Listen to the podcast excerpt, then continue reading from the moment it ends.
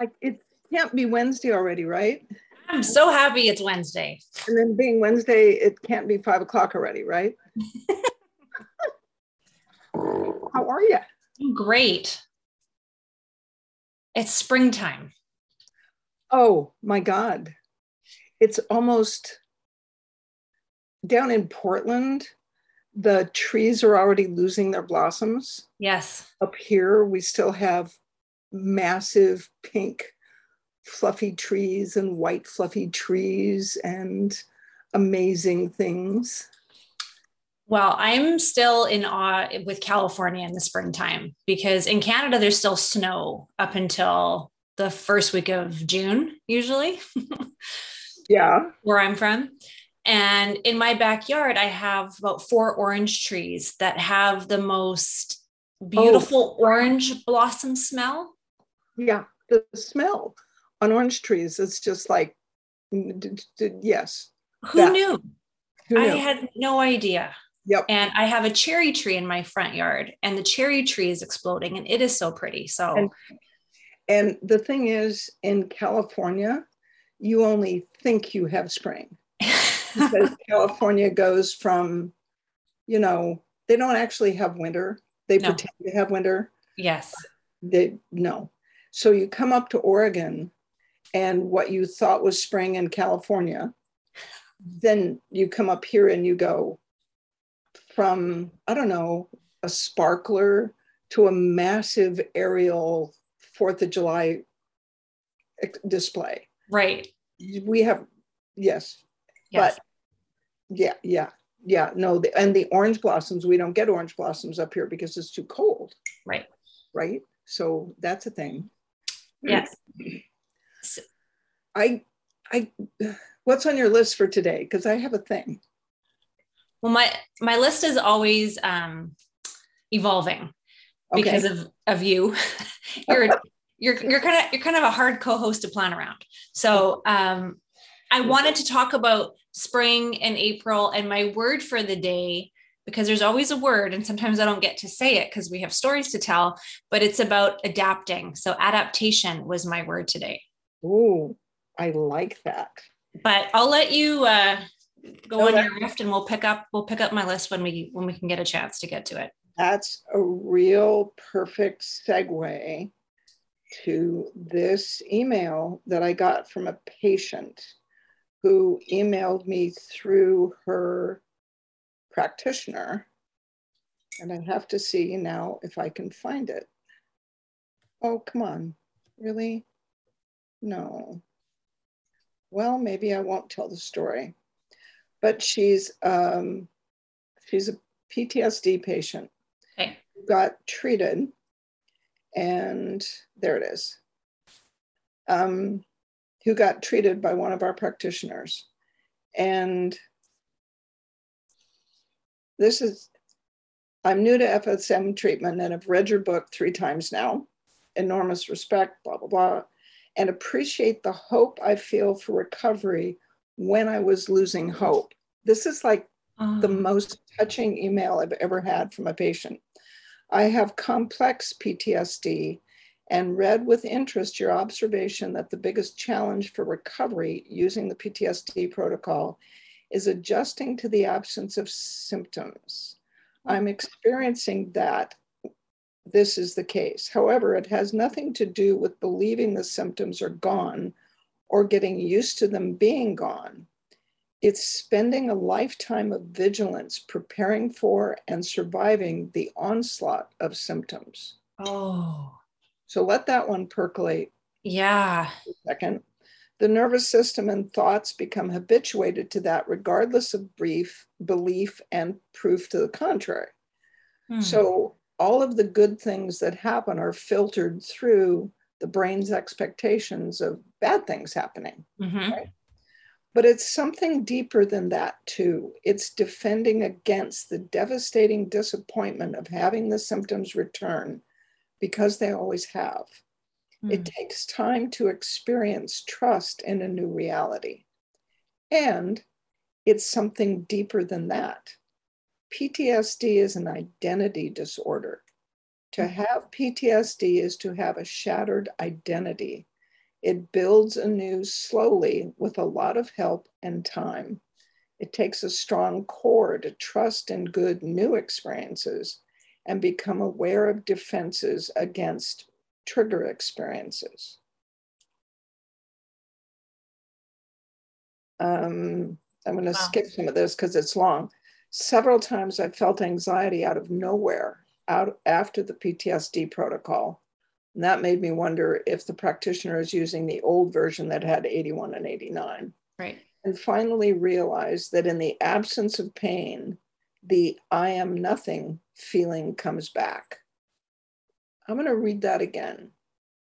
Several times I have felt anxiety out of nowhere after the PTSD protocol and finally realized that in the absence of pain, the I am nothing feeling comes back. Mm. I had four years of intensive PTS therapy, so I could recognize what was happening, which made that anxiety t- stop. One in three, probably more, have females have been sexually assaulted. Many don't remember. Some of that 25% could be them. Many children are abused. And that's why we run 40 and 89 when there's, and for the non FSM practitioners, it's quiet the midbrain, the amygdala, the hippocampus. So, um, and even then, it's a lot of psychological work to do one of the things that seems so amazing about FSM is the possibility of healing otherwise unreachable conditions. That would include hypersensitive and or traumatized people who are otherwise hard to treat. I notice needing small doses spread out over time of FSM treatments. I notice being reactive to treatments even when they're working, from aching to my skin irritating from just a current of 20 I've noticed having to consciously work with allowing the feeling of hope. I'm going to read that one again. I have, I notice having to consciously work with allowing the feeling of hope. I notice asking a million questions and having to know exactly what's going on. I notice intuitively knowing which frequencies might be right for me just by reading about them, even though for example, I had to look up what a facet joint was. I offer these observations because I feel a natural kinship to that 25% and to PTSD people. Notice she says PTSD people, not PTSD patients. Mm-hmm. I like that. And maybe for the many practitioners who luckily luckily don't have these identity issues, and for many practitioners who luckily don't. And maybe for the many practitioners who don't have these identity issues, it would be helpful to have guidance about them the way they do psych physiological issues of all kinds. As this new medicine grows, so will the number of people like me who find it. I add my inexpressible gratitude to the constant wave of gratitude I'm sure we all feel and send to you and our practitioners. And I know you use such powerful positive energy to continue your work. We can stop now. And thank you for joining. Uh, just kidding. You know, just how very well written, how very well um, thought out. I'm sure she represents so many patients that wish they had um, a way to express that. So I'll let you, I'll let you, very much so. Yeah. And it's and so what I want to send her is the the what I didn't teach you. Oh yeah. Workshop that I did, which we have to do as a webinar one of these days. Um, oh, but that's exactly you. You said that from the practitioner side, and she's picking that up from a patient's perspective. And for patients and practitioners that are just listening, the thing that hits me right in the heart and in the gut and what you had just said is but there's something deeper but there's something more. And we all experience that at some point when we're treating somebody you're like what was that? What is that? Yeah. And the concept that she points out of if i'm not in pain who am i? It's huge. Even if all you do is get rid of low back pain that they've had for three or four years. Mm-hmm. For us, that's like, duh. Right. Even if all you do is get rid of their headache, their tension headache that they've had for three or four or five or 10 years. Right. You get rid of that. For us, that's the supine cervical practicum. Mm-hmm. But her her way of expressing if I'm not in pain, who am I? Yeah. That creates, it's not, and I always think of that as your brain looking for the pain and there's nothing there. Yeah.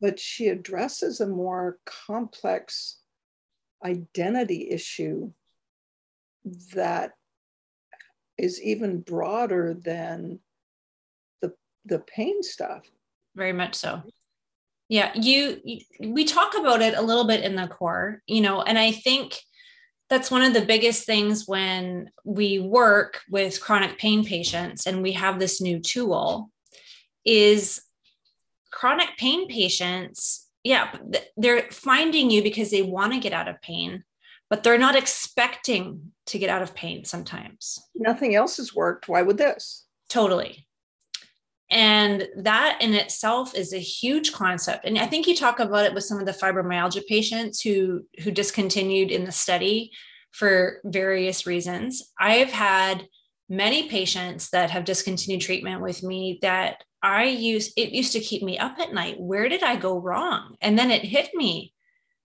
I made them better. That's why they left. That's why they stopped coming because they were getting better. And then and to better, your point then who am i now? Well and better enough. So if if their pain level was a six or a seven out of eight and you get them down to a four if that's the level of pain they're comfortable with then they're done. Yeah. why would they continue? Sure. right? Yeah. And if your goal is to get them down to a zero or a one and to be able to go for walks and bicycle and run, but that's not their goal. Right. That's the place in the core, I think, where I say you can't want the patient's recovery more than the patient wants it. Yeah, you have to make multiple slides about that because I didn't get that concept until very recently. Yeah. It's yeah yes. It's and it's not only that but there there used to be a piece in the advanced and i took it out and maybe i need to put it back in. But it it comes to the point of who are you doing this for? Mm-hmm. you're if, if i'm doing patient treatment to make myself feel good about me and what cool things I can do, then that might not be the best way to go about it. Yes. If I'm doing this to help the patient achieve their goals, then it's worth asking the patient, what's good for you? When will you know we're done? Right.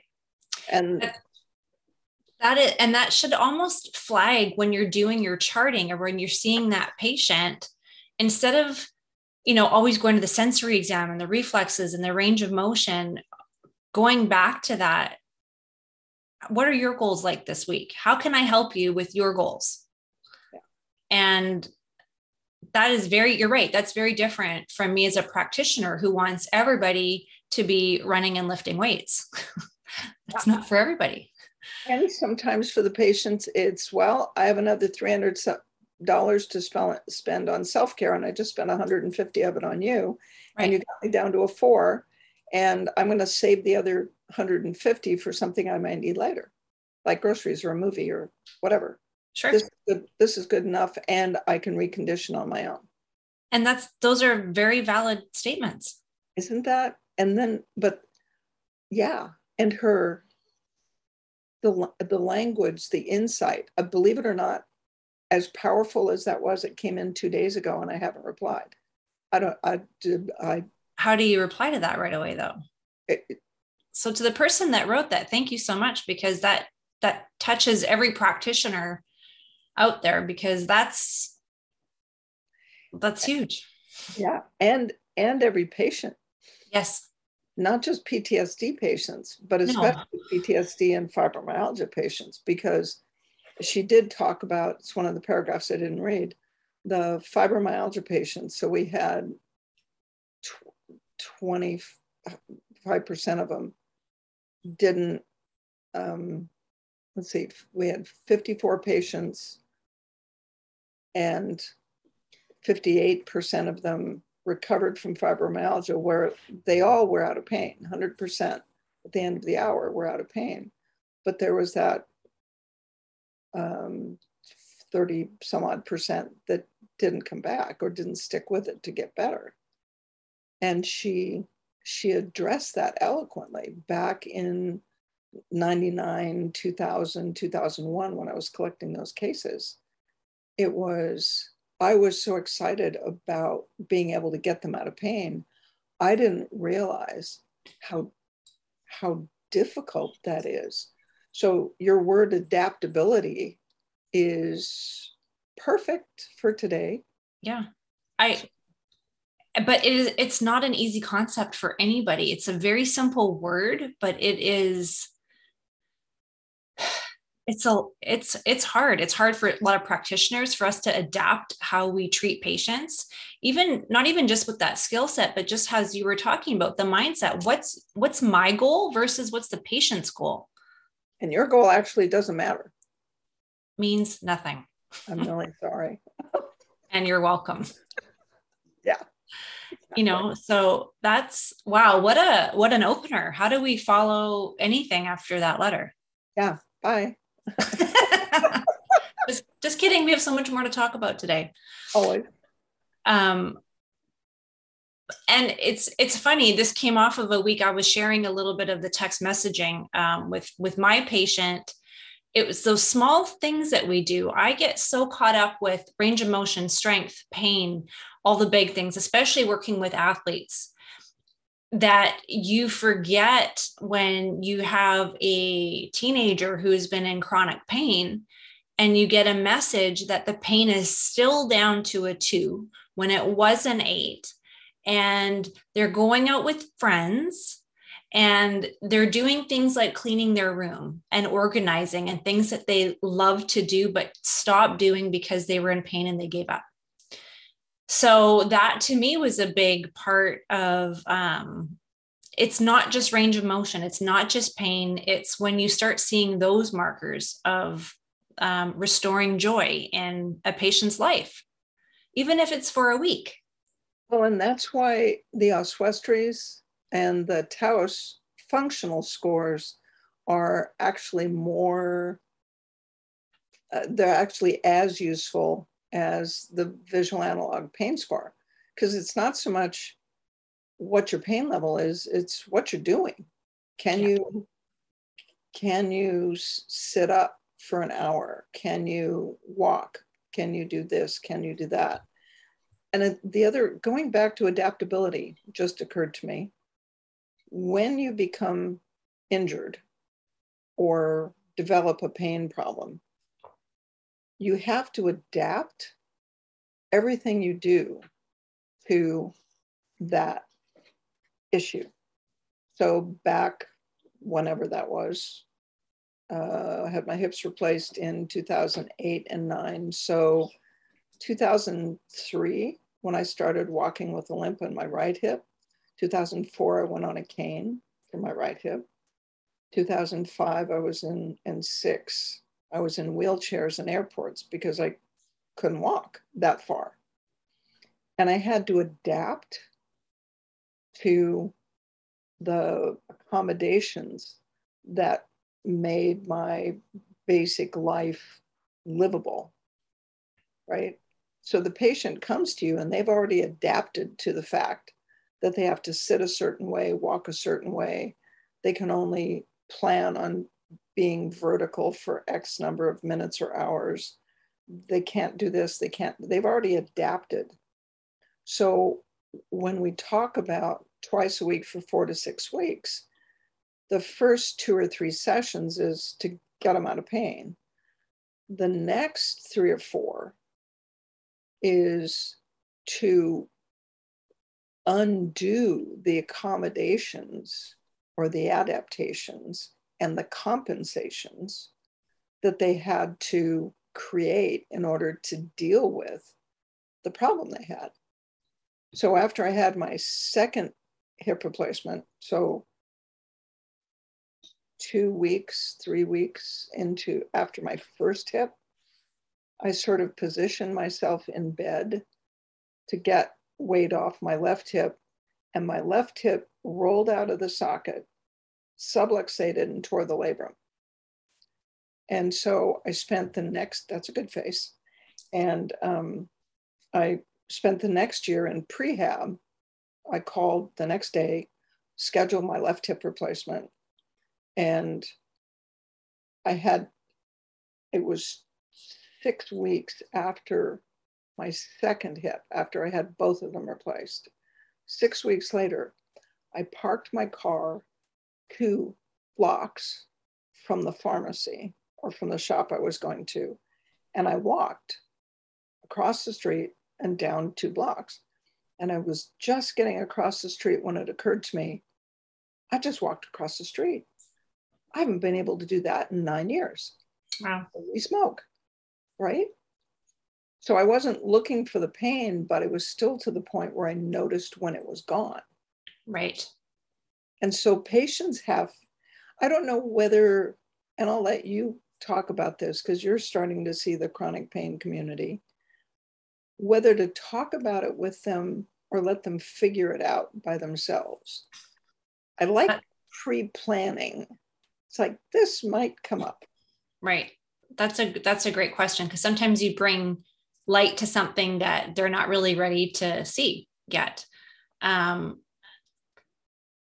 we, we see in the sports community with athletes so much adaptation that happens so freakishly fast because these athletes and it doesn't have to be a world class athlete anybody that trains a movement pattern over and over and over again has going to have fast adaptation because they're so kinesthetic. They're so kinesthetic. And I was I I saw I, one of my patients, and I'm going to bring him on the podcast one of these days because he's just a phenomenal human. He's a nationally ranked Olympic lifter, um, and the amount of I can't remember how many kilograms he can throw up over top of his head. It's it's not humanly possible. Some of the things that these Olympic lifters can do. 400 700 pounds something like that yeah i was going to say i think he's he's at like 200 and and 70 kilos. So that would be about, or maybe 230 kilos. That would be about 400 and something. But, um, and he was saying, he's like, I, it looks like I have some atrophy on my left lat low trap. I'm like, that's not possible because of what you do. But when you look at it, it does look smaller. And when you break it down and you follow the spark and you find that there was an adhesion in the subscapular nerve, and again i would have never looked for that as fast had i had not had so much history with fsm and then you know i verbally just spilled it out to him. I said your brain is never going to let you traction and rip a nerve. So it's not going to send signals there. It's going to do a phenomenal job of sending signals to every other muscle that could remotely help you balance 400 pounds up over top of your head. So you're, and because with his sport, he's not holding two dumbbells, he's holding one bar.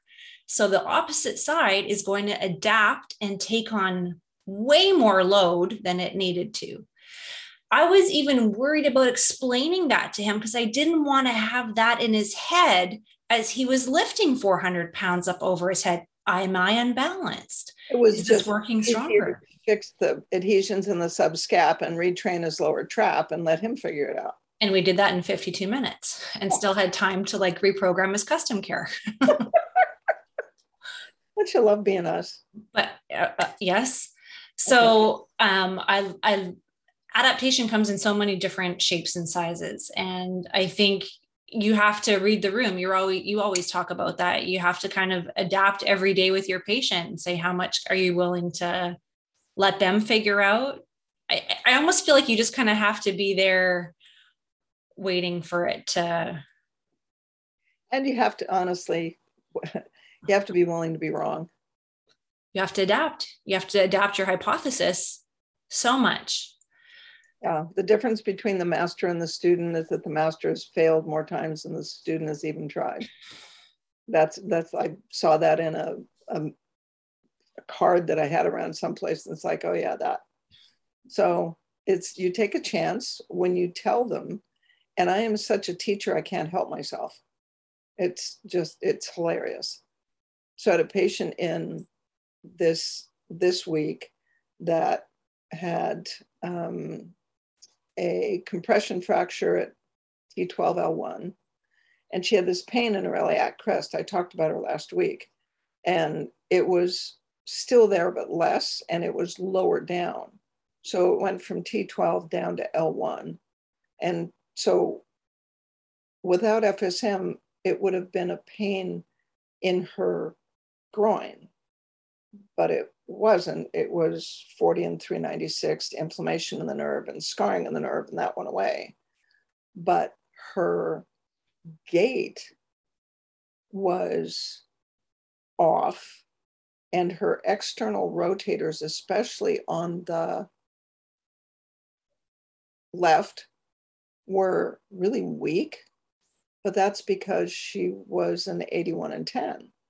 She has a disc in her neck that gives her left shoulder pain, and that makes both of her legs tight, especially the hamstrings, the pectineus, and the adductor brevis. So she's internally rotated in the femur, and that turns down the external rotators. So treated all that, got her facet pain gone, got the legs quiet, treated the tendinopathies in her knees. So she came in with knee pain. It wasn't knee pain, it was 81 and 10. The muscles were too tight. We had one machine running on torn and broken in the connective tissue at the knees. And then at the end, we put her into the gym on the reformer, externally rotated her feet by 10 degrees, and had her exercise it, gave her exercises for the lumbar disc, prone, exercises for the cervical disc, prone, and sent her home. I'm too expensive to see twice a week for four to six weeks. And so I have to do a lot in a short period of time and then send them home with a custom care and exercises. And then hope that they can adapt, right? They can retrain themselves and what we do with what I call wipe and load, or you could call like neural integration, however you want to call it, expedites that process. And I think, you know, I've been doing this for 20 years and I've been doing training even before that. So let's just say 25 years working with exercises. And the hardest part is getting that retention, getting them to do it at home. And a lot of the times in this rehabilitative phase, in the early adaptation phase, the exercises are so small and they're tedious. And you have, but you have to do them to build a strong foundation so then you can build. But when you can expedite that process using a custom care at home and integrating them with movement, and the results go faster, they can feel themselves getting stronger, their adherence to that exercise program is exponentially better. So, for the practitioners listening, if you can incorporate FSM in the phase where maybe you wouldn't think that you need FSM anymore, maybe you think, oh, we fixed their disc or we fixed their labrum and now they just need exercises. No, you're not done. you need to keep integrating that. That's going to help the firing, that helps undo the bad adaptation or the compensation and helps just rebuild everything on a brand new slate. It's th- that to me is what blows my hair back. Well, and the other concept that was that we used last week with the same patient was to turn off the cerebellum. Mm. It's not just re-coordinating it. It's like, wait, wait, wait. So you quiet down the midbrain and then you turn off 40 and, and 84. Quiet the cerebellum. Just like cerebellum, you're wrong it's going to be fine. Just chill for a few minutes. Just give us some minutes. Then you quiet down the midbrain, quiet down the cerebellum, get the patient to move, increase secretions in the spinal cord, increase secretions in the nerve, and then turn the cerebellum back on. And the cerebellum says, "Oh wait, everything's different. How totally. what? Oh, okay, I can fire. Oh, I can fire that now. Oh, yes. It's just exactly. Well, and that's that's my white part. You have to wipe it. You that's 40 exactly. That's tearing the cerebellum. Go in timeout. Take your blankie, take your pillow, go night night for a while. We got it. Yeah. And when once you've rested and you're ready to join the group again, you're not having a temper tantrum anymore. You can participate. It's just that the cerebellum thinks it knows everything. It, it's like a know-it-all, like four-year-old. Yeah, it's like it, exactly. It does not negotiate, and it does not notify. It's like you don't need to know that you're you don't need to know that your left lower trapezius is not firing as strongly as the right. You don't need to know that. Right. You don't need to know that the reason I'm doing it is that your subscapular nerve, which you didn't even know you had, was adhered to the subscapularis. You don't need to know any of that. I got this. Just, just I'm taking care of you. Yes. It's like favorite overprotective mom. Helicopter mom. Helicopter cerebellum. Exactly. we have a huge long list. We have a couple questions. Let's pause for a second, get to, I'm not going to, whoa. Whoa. People, we are on a live podcast. Point form, please. Um, so the first one, um, Anonymous asks um, you, Dr. McMakin, about hydration. Wondering how do you stay hydrated? Are there any books, neurology question mark, to help learn what parts of the brain do as to help with writing our own protocols? Okay, hydration is easy. Back in the day, I had people drinking way too much water. Um, it's four ounces an hour. That's easy. And people say, I hate drinking water. It's like, okay, you don't have to like it. You just have to drink it. And you don't have to drink a lot. Four ounces is, you know, that much. That's three sips of water in an hour. Oh, how hard is that? Yeah. So um, as you get older, your natural thirst declines, especially if you aren't drinking water. It's very paradoxical. The part of, um, like, the less you drink, the less you drink. Mm-hmm. And the thirst center, I think, is in the medulla, but I could be wrong, so don't quote me. Um, how do you help what parts of the brain to do so as to help you write your own protocol? Um, uh, take the neurovisceral, take the advanced. Um, do not ever run 81 and 89. And other than that, um, don't run frequency through the brain, right? We're not putting things ears. No. If you put a contact at the back of the neck and a contact on the forehead, the current follows fascial planes. And one time in 25 years, I had a practitioner get in trouble doing that because the patient had a skull fracture she didn't tell the practitioner about. Oh, wow. So they did this to this. The skull fracture was here. Patient had scar tissue into the sensory motor cortex, and she had a seizure. The practitioner was terrified, very experienced, very good. She was an MD.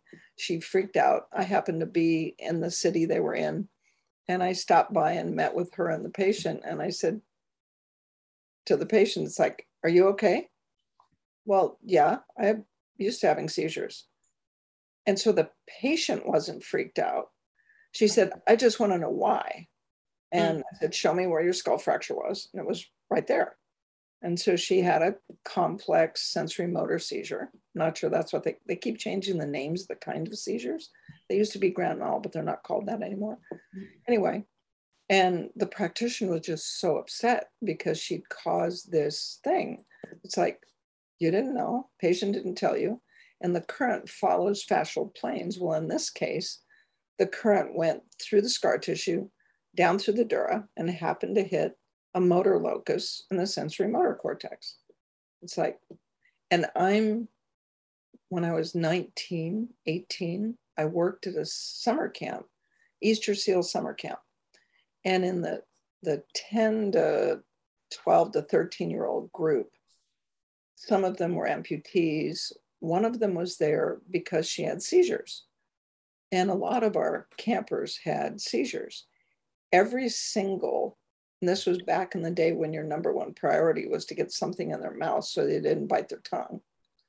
Every single um, camp counselor had two tongue depressors with cotton and tape, white adhesive tape. We were, ne- it was never off our body, night or day. So when we were being go-go dancers at the parties, we had them in our, right in your back pocket. So I'm hiking along. This girl is behind me. We're going for a walk in the woods. This girl is behind me. I heard her knee hit the ground. I had the tongue depressor out of my back pocket, had her on her side, caught her before she fell, and got it into her mouth. Hmm. And she had three more seizures in the two weeks she was there. So at the age of 18 or 19, I got desensitized to seizures being a big deal. Now, for some patients, they are a big deal. But so it was just, you just, everything you learn, everything you experience, you adapt. It goes in that matrix of information of stuff that you know about and stuff you don't know about. Yes. Nancy, three quick questions. Yeah. Two paragraphs later. Um, a trigeminal neuralgia patient has 50% improvement after about five, six to seven FSM treatments. We suspect oh. vascular compression um, on the trigeminal nerve. Are 20 and 396 and 2062 good logical choices? And so is 50. Mm-hmm. Um, do you want to tra- do you want to translate 20 and um, 20 oh, pressure? Yeah, 20 is pressure on the nerve and pressure in the artery. Um, the reason that they're suspecting vascular compression on the trigeminal nerve is that is one of the favorite surgeries for trigeminal neuralgia is they actually go in and do something weird to the blood vessel where it runs right next to the nerve and I only see the failures uh, for right. that procedure, so that's not my favorite. But um, I'd give her Sudafed if you think the blood vessels are congested. Uh, try 50 and 62 and 162 because the trigeminal nerve is really tiny. So that's got to be a capillary rather than a nerve. So um, her second question was about a knee. Patient had total knee replacement with artificial joint eight months ago. She has eight to nine inch long semicircular incision. We've been mm-hmm. able to use FSM to help reduce swelling, pain, and scarring. Yay. However, FSM has not improved with repeated um, 13, 51, 9. So those are the scarring protocols with various tissues. They've tried Abrams as well. Her max range is about 90 degrees. Um, could there be a malfunction with the joint? Her surgeon says no such thing. Yeah. Um, I would go with metallic toxin um, in the bone marrow in the tibial portion of the implant um, or the femoral portion of the implant. If she's allergic to the metal, that's a possibility. Um, I, for me being physical medicine, I'm asking now first, is it a tightness? Is it passively unable to go further? Or is it a weakness? She won't bring it further. So not all range of motion is, is equal. So that would be my, my kind of follow up. Is it a strength or is it an actual, the joint just can't move? Yeah. And knee replacements are incredibly complex. I, the surgeon's complex comment is hilarious. Um, hip, hip replacements uh, have been around for a really long time. And even then, prior to the surgery, they measure the angle, the length of the femoral neck, the angle that it's at, and they've got all different sizes the size of the ball, the size of the socket. The, the hardware is really refined.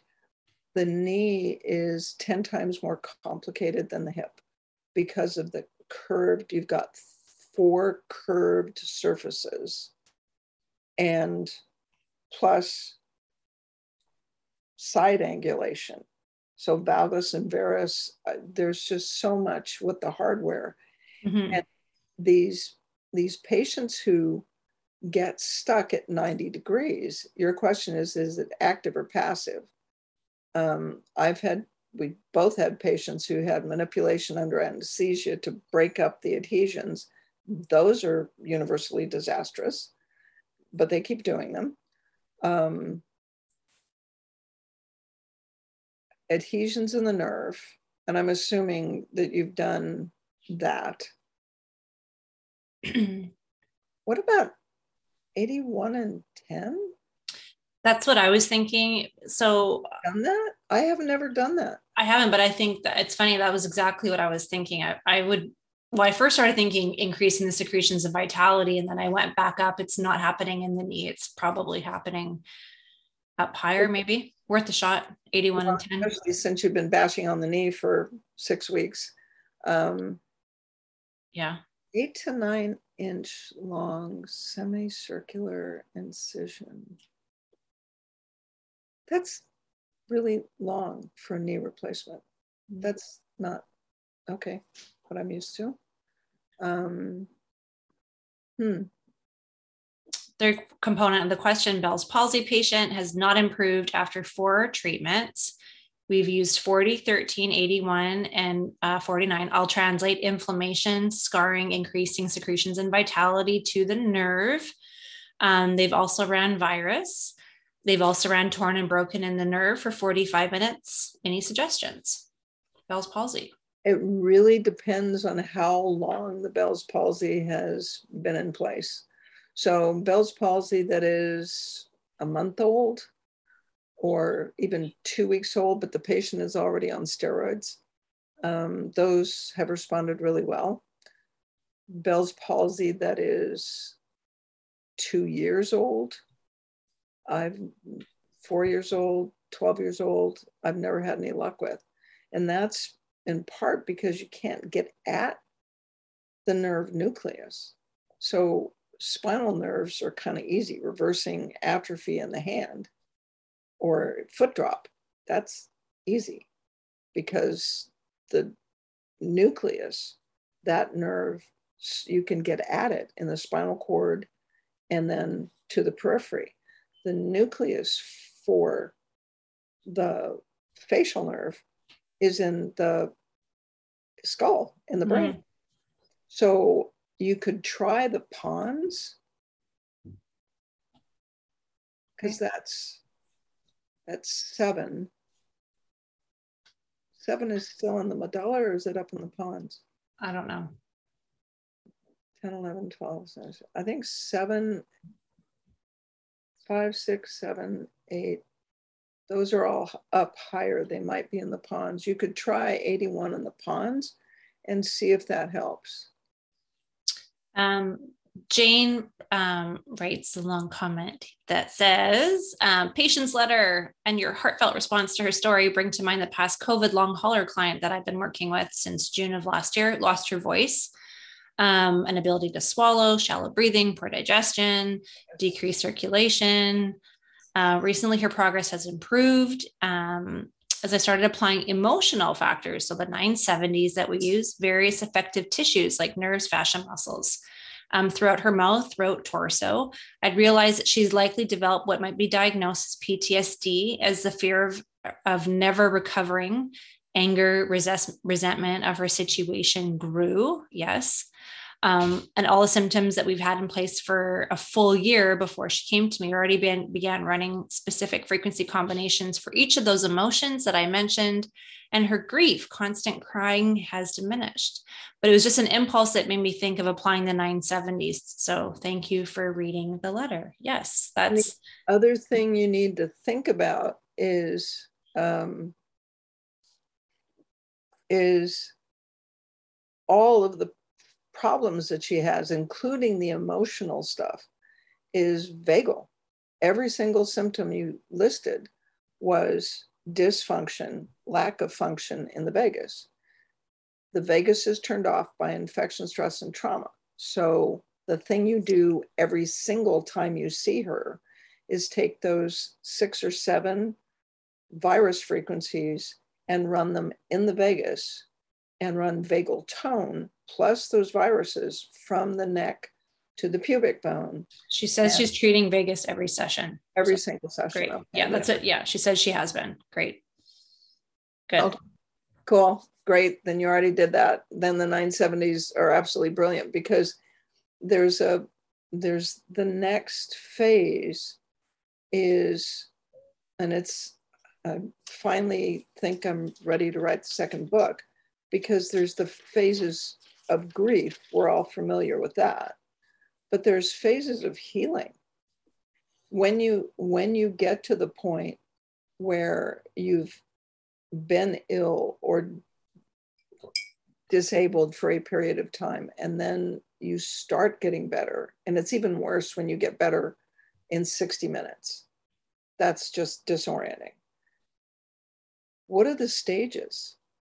Well my experience is just anger resentment, anger that you had to go through this, resentment for the doctors that told you you were crazy and it was all in your head and they couldn't do anything and it wasn't real anyway. And if it was real, it was your fault and not their fault that they didn't have a drug for it.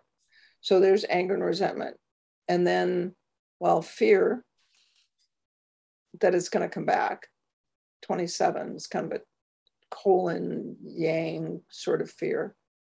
Yin sort of fears like worry, over concern, and then grief.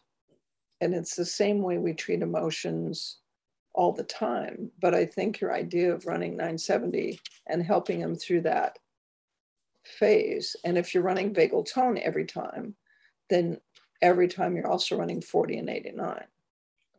So, but the the emotions, the emotions of healing that's a good title for a chapter. Ooh, I like it. Yeah. It's and it's something really nobody else has to think about. No, no. Jane um, uh, brought in here. She to- she was told that she had ALS and it would only get worse. Huh? Without an MRI with contrast and a spinal tap, somebody told her she had ALS. Wow. Okay. Um, okay, we have more to talk about. We have two more questions here. Okay. Um, I'm going to go with the bottom one really quickly because this one is going to be fast. This morning, my son said, The moon makes my legs sick. We've been dealing with what I guess are growing pains, seem to be worse at night. Any FSM advice for growing pains in a four year old? Yes, it's easy. Uh, you first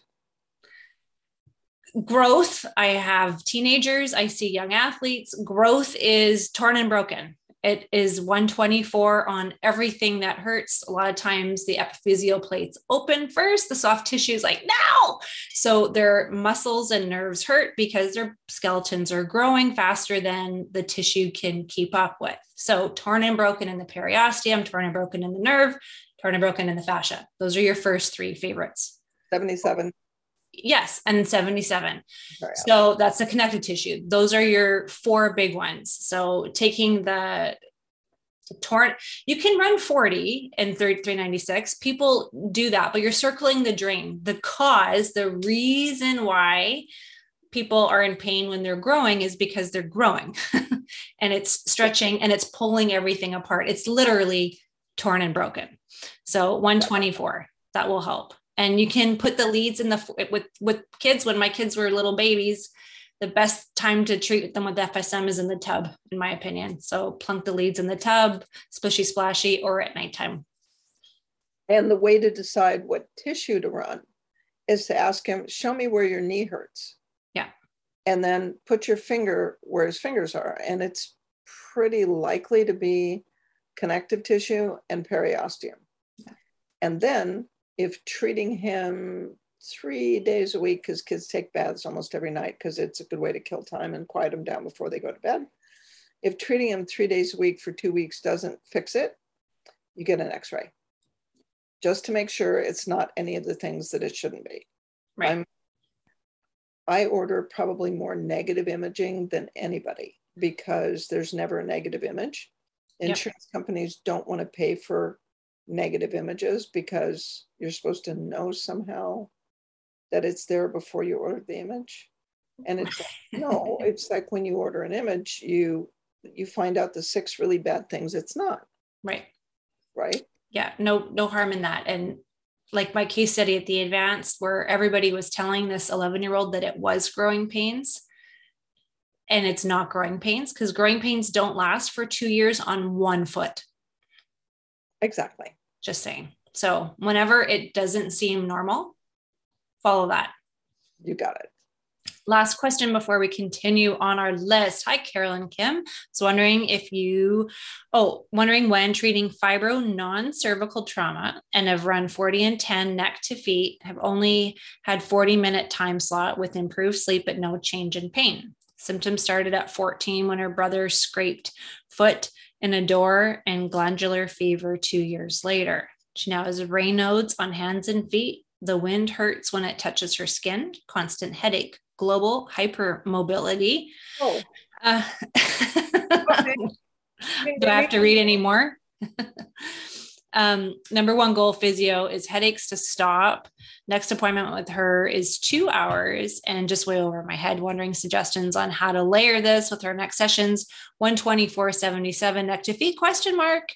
Running 124 Dura question mark. Thanks heaps. Yes, 124 yes. because we think it is ding ding ding ding Ehlers-Danlos or Absolutely. HSD yeah version. And then the thing with glandular fever, so her brother scraped her foot in the door, I'm assuming. So she got a cut on her foot, and then glandular fever is mononucleosis in Australia. Um, they call it glandular fever because it makes your lymph nodes swell. So if she's hypermobile, you've got 124 and 77, usually 40 and 10 does something, but it maybe wasn't enough. So 124 and 77 and concussion in vagus because glandular fever is going to turn the vagus down or off and that's going to make her gut leak and affect her microbiome and so it could be a combination because every Ehlers-Danlos patient has digestive dysfunction because the vagus is constantly being turned off. So one of the other kinds of fibromyalgia. So Maddie, if you get the fibromyalgia workshop. One of the other kinds is just food sensitivities, which are macrophage mediated. And the macrophages are controlled by the vagus and they're controlled by the small intestine leaking and freaking out the immune system. So you're on the right track. I think 124 and 77. Treat the vagus, uh, treat leaky gut, depends on how many machines you have. Oh, by the way, sorry, lane change, squirrel. David Suzuki and uh, what's it, microcurrent technologies, the people that make the custom care and the precision care have persisted and completely converted their quality system to the new standard. And they have met the criteria for like there's eight, six or eight companies in the country in the United States that have met this MD SAP criteria. We just did it. Yes, nice. And that means that as soon as he gets a certificate, it really depends on how weird the TGA and Health Canada are going to be as to what it takes for them to get their certificate from those two countries. So now you meet the requirements, then you send that to Canada, Health Canada, and the TGA in Australia. But we did it, and I'm just so proud. That's exciting. Yay.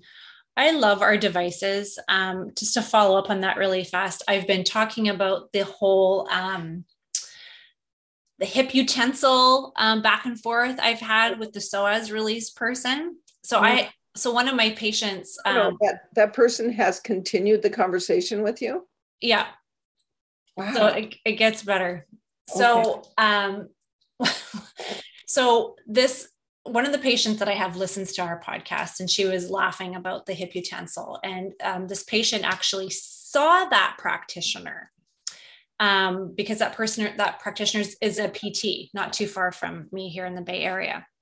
I'm so sorry.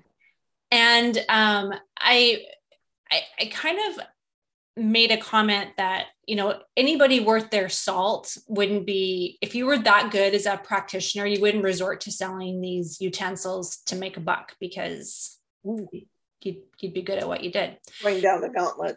I did and uh, but i stand by it you know um, that person wrote to me well you're doing the same thing selling your quackery devices so i just want to i just want to I wanted to use this platform to say, no, we're not Amazon and we don't sell these. We are helping educate people on how to use FSM. The frequencies are not proprietary. There is nothing secretive. There is nothing, um, we give all the information to our patients. So it is a tool to help them heal, not to make them worse and create more micro trauma. And what I'm going to say. We don't sell devices to people who have not be tra- been trained. So absolutely, that's the biggest thing. Like we're not Amazon. Yeah, and when the practitioner has to treat the patient to know what they need on their custom care. The other thing is, I'd really like to hear from that practitioner how many published papers and textbooks there are on the use of that device.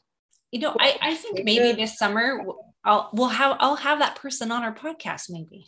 Oh no. Oh mud wrestling 2.0. no, but you're right. You're right. Like there's exactly. I'd love to see the paper on that too. Yeah, right. Just one paper would be great. Well, and David was using a Theracane on his QLs and his psoas every single night. Like the father of trigger points was sitting there mashing on his QLs every single night for eight or 10 years. Yes. And I got all the trigger points gone in about 30 minutes by treating the discs and facets. Right. Now, you'd think that it would have occurred to him that if this device was working, that the trigger points and the QLs and the psoas would go away at some point if it was actually effective. Right. I'd just saying. That's just good critical thinking. One last question before I have one more question for you. Okay. So, um, the last question here. We say we recently discovered our four year old has rapid resting heart rate 120 to 140 we have a cardiac appointment four weeks away uh, his mom. Have tachycardia caused oh. by dysautonomia vagus issues diagnosed by autonomic neurologist after a car accident. Just wondering if little guys could have vagus issues too. Oh you think? They have a vagus nerve. They had an auto accident and we and the um, nucleus for the vagus the two nuclei for the vagus are in the medulla. So when you have an auto accident even if the little guy is in a car seat he's still going to do this. So run concussion in vagus run vagal tone from his neck to his tummy. Child was not in the accident. Okay. The child wait the child was not in the accident well who's anonymous and who's dana? Probably the same person. They are the same person? Maybe. um, but yes. after a car, oh, mom had the car accident. Yeah, child did not. Little guys have vagus issues too. If if a four year old has a resting heartbeat of 120 to 140, I'd run vagal tone on him and see what happens. Because the only thing they do for rapid heartbeat is put them on metoprolol.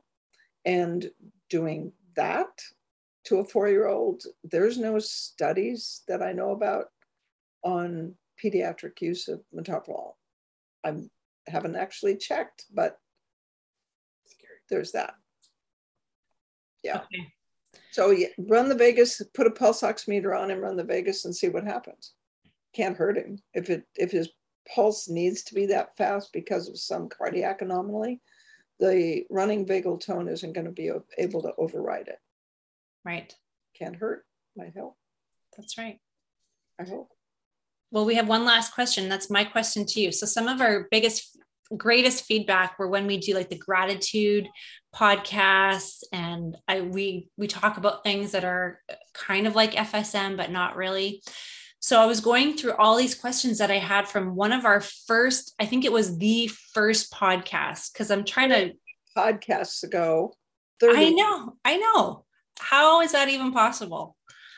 How are we still just running out of time hour after week after week, too? It's just crazy. So as I'm compiling the questions and making sure we're not like losing some of the great ones that we get, I came across one that I jot, jotted down to ask you. And I think it's a great one. So a lot, a lot of times we love doing what we're good at, right? But what do you love doing that you're not good at?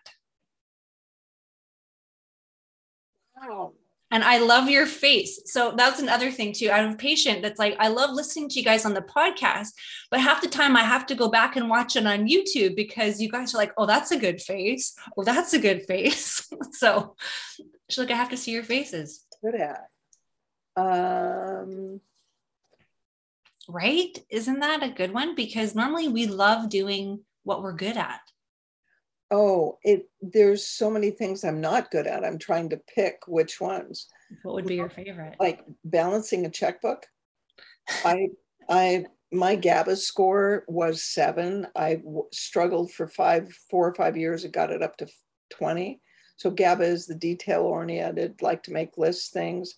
Yeah. Still didn't make me good at balancing a checkbook. So I hire somebody for $100 a month and she saves me from having to balance a checkbook. Why would you waste time doing something you really hate and you're not good at?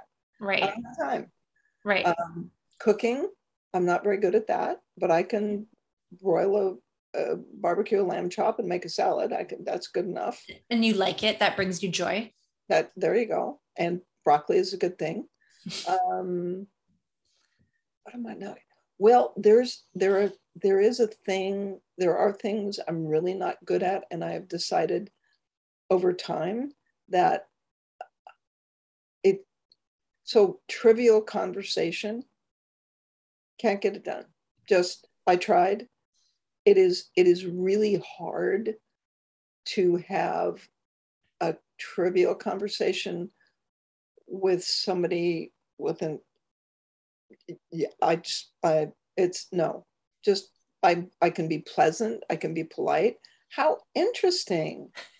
And then I go find somebody I can talk to, even if it's only once a year in February or Wednesday from four to five. It's like, I, I don't know. I guess I tend to avoid things I'm really, really not good at. Right. I think that's, I think that's normal. Yeah. I tried to learn how to play the guitar. Oh. And I finally decided that John Denver makes it look easy, but it's not. and um, lecturing, I'm really good at that. I make it look easy. And and you love it though. So that goes hand in hand. And I make it look easy. And I finally figured out it's not by watching right. people who aren't good at it. And it's like, oh, that is the thing. I'm going to say my thing that I love doing is riding horses, and I'm not oh. good at it. And you what? I'm not good at it, but I love it. Oh, and but, I try. But it's teachable. There's... Yeah, eh, right. And I say that about running too. Like I say, like I'm not a great runner, but I love running. Um, so these are all things that yes, I aspire to get better at. So see, I love riding horses, and when I when I was in riding, I went to a British riding school in San Jose when I was 16, 17. And when I was about 19, I went and took a lesson from a German riding master. And he, my lesson was on his dressage mare, who was notoriously hard to ride. And she and I had a lovely collaboration. And he just sat there and watched me for 10 minutes as I just rode his mare at a trot around the arena. And the best compliment I've ever had, ever from anybody was, Yeah, someone taught you to ride.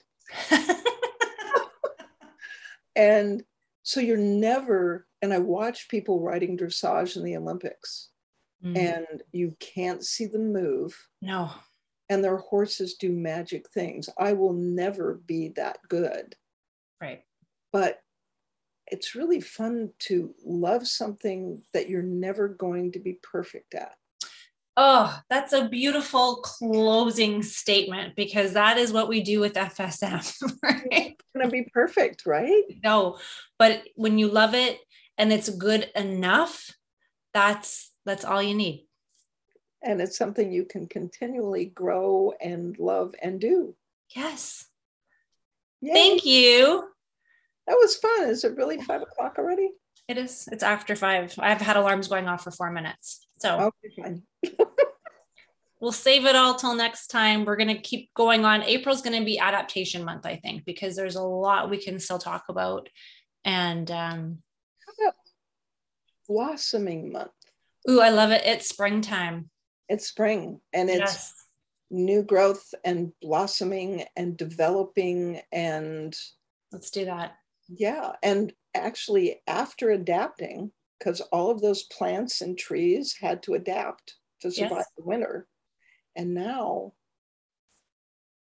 i don't know you'll figure it out you do every week i just You just jump on the bus with me and go for a ride. Yay. All right, everybody. See you all next week. see you next time Bye. bye The Frequency Specific Microcurrent podcast has been produced by Frequency Specific Seminars for entertainment, educational, and information purposes only.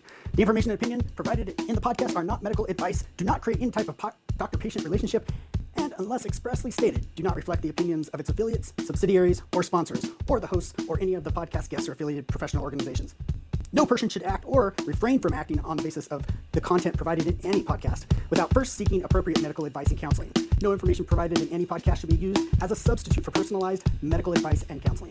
FSS expressly disclaims any and all liability relating to any actions taken or not taken based on or any contents of this podcast.